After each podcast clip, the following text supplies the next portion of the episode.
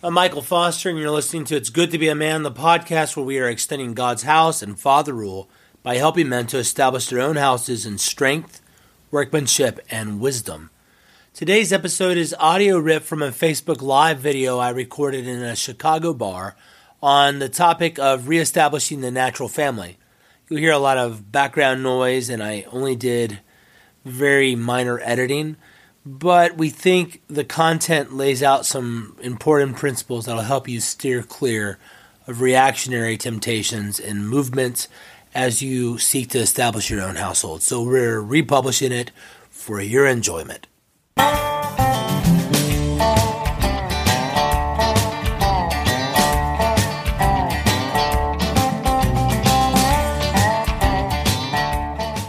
First, I want to talk about authority and give you just a real short theory or theology of biblical authority. All authority comes from God. He is sovereign, He's almighty, He reigns over all.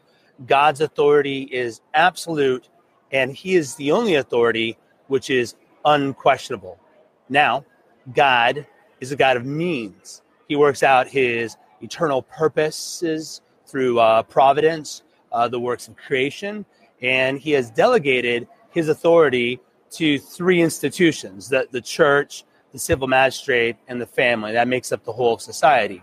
Now, each of these institutions uh, have authority, but it's limited to a particular domain, and it would be an act of rebellion towards God uh, for one institution to usurp the role given to another. So, an institution's authority is binding to its subjects only in so much that it is in accord with God's word.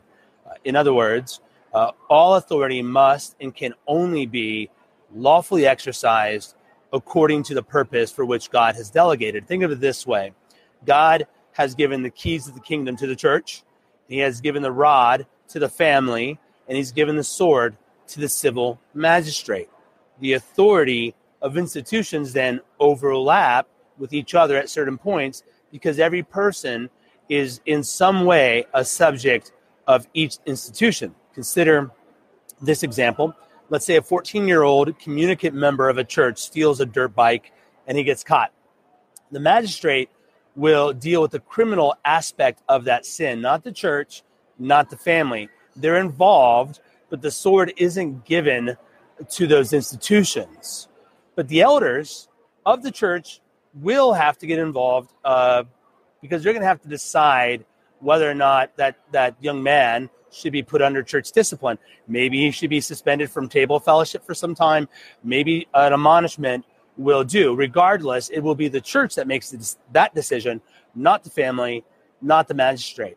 And still, the father must decide how he's going to deal with his son's waywardness. No doubt he'll consult his wife um, and the church or the, even the magistrate could make recommendations to the father, but what actions he takes are ultimately his decisions and may not be usurped. Much trouble comes from institutions neglecting the legitimate authority of other institutions. And much trouble comes from institutions overreaching into the domains and responsibilities which God has not given to them. The natural family, then, isn't a replacement for the church. And the particular church isn't a replacement for the natural family. The civil magistrate isn't a replacement for the particular church or the natural family. The particular church and the natural family isn't a replacement for the civil magistrate. We mustn't collapse these institutions into each other, but neither can we fully separate what God has made interdependent. It's a major error to think of these institutions um, as a series of concentric circles, uh, with one having a greater priority over the other. Uh, think of it this way many hyper patriarchal types, and they do exist, I've dealt with them, absolutize the father's authority and make the family central and subordinate, if not outright reject, the rightful authority of the church. And these are the same people that are very suspicious of almost any type of government. They they tend to lean towards uh, being uh, anarchy. And for them, the family is central. It's the bullseye in those concentric circles.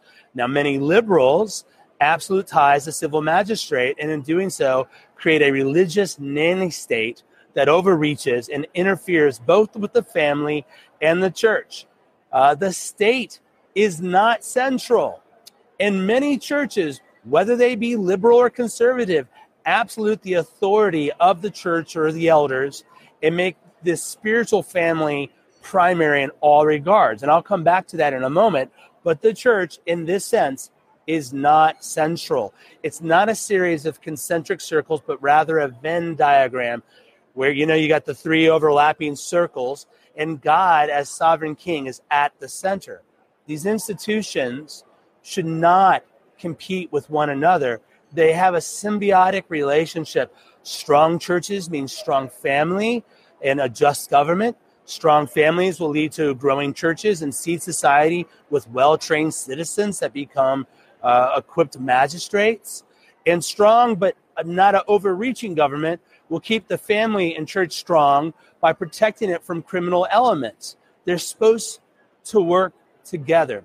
Now, here's the rub each institution will pick up the slack when one or both of the other institutions fail in a right exercising of authority over their given domain. This is something like the law of conservation of energy, first law of thermodynamics, right? It states that energy can neither be created nor destroyed. Energy can only be transferred or changed from one form to another. So it is with authority. If the family fails to fulfill its duties, then the church or state or both will uh, move in and meet those those needs and vice versa. And to some extent that can be legitimate. This is ultimately though how we've gotten a nanny state. The family both extended and nuclear is failing.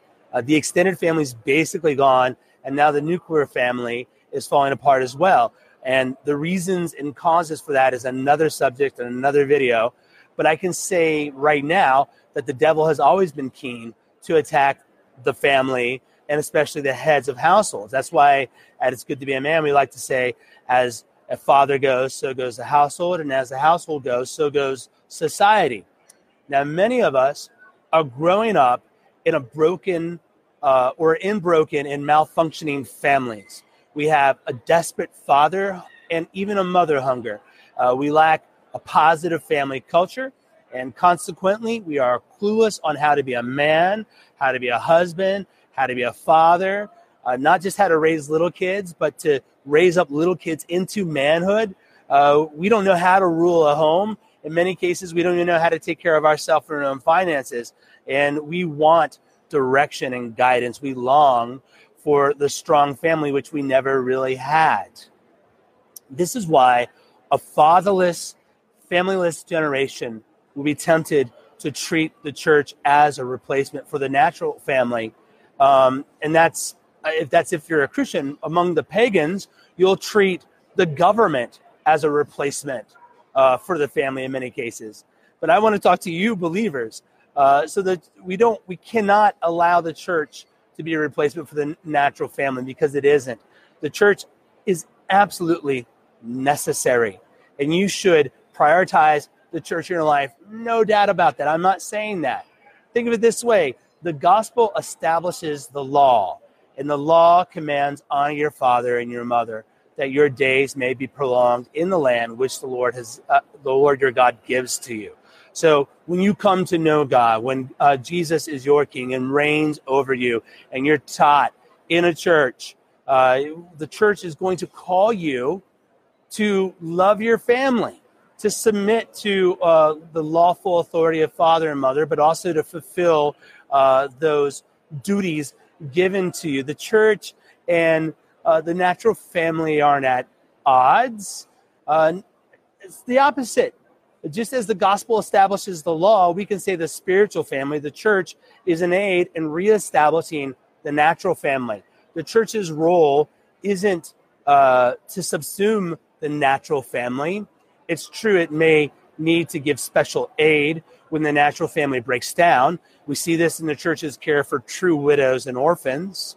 However, the normative role of the church is to equip the saints and to encourage men and women to marry, have children, and build a Christian household for the glory of God. Conversely, the natural family ought to be a source of growth for the spiritual family. Of course, the church grows through preaching the gospel to people who aren't Christians. That's how I was brought into the church. I didn't grow up a Christian. I heard the gospel, I repented, and I became a Christian. God called me out of darkness into life.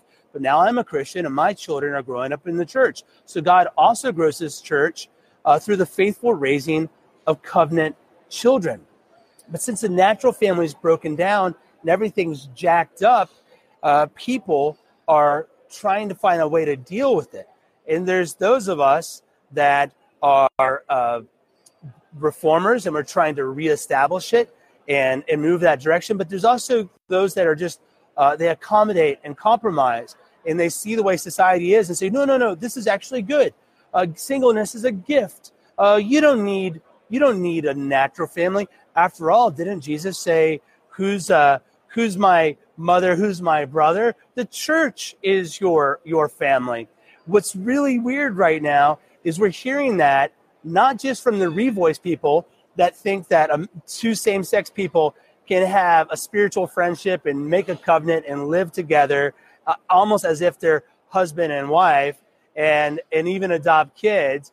Uh, like you're hearing it from them but you're also hearing it from evangelicals that have to find some way to placate those who are sold the lie of feminism and and have delayed marriage and now they're having a really hard time getting married because they're uh, you know getting deeper and deeper into their 30s and their 40s but i i see it not just with evangelicals i even see it in patriarchal types.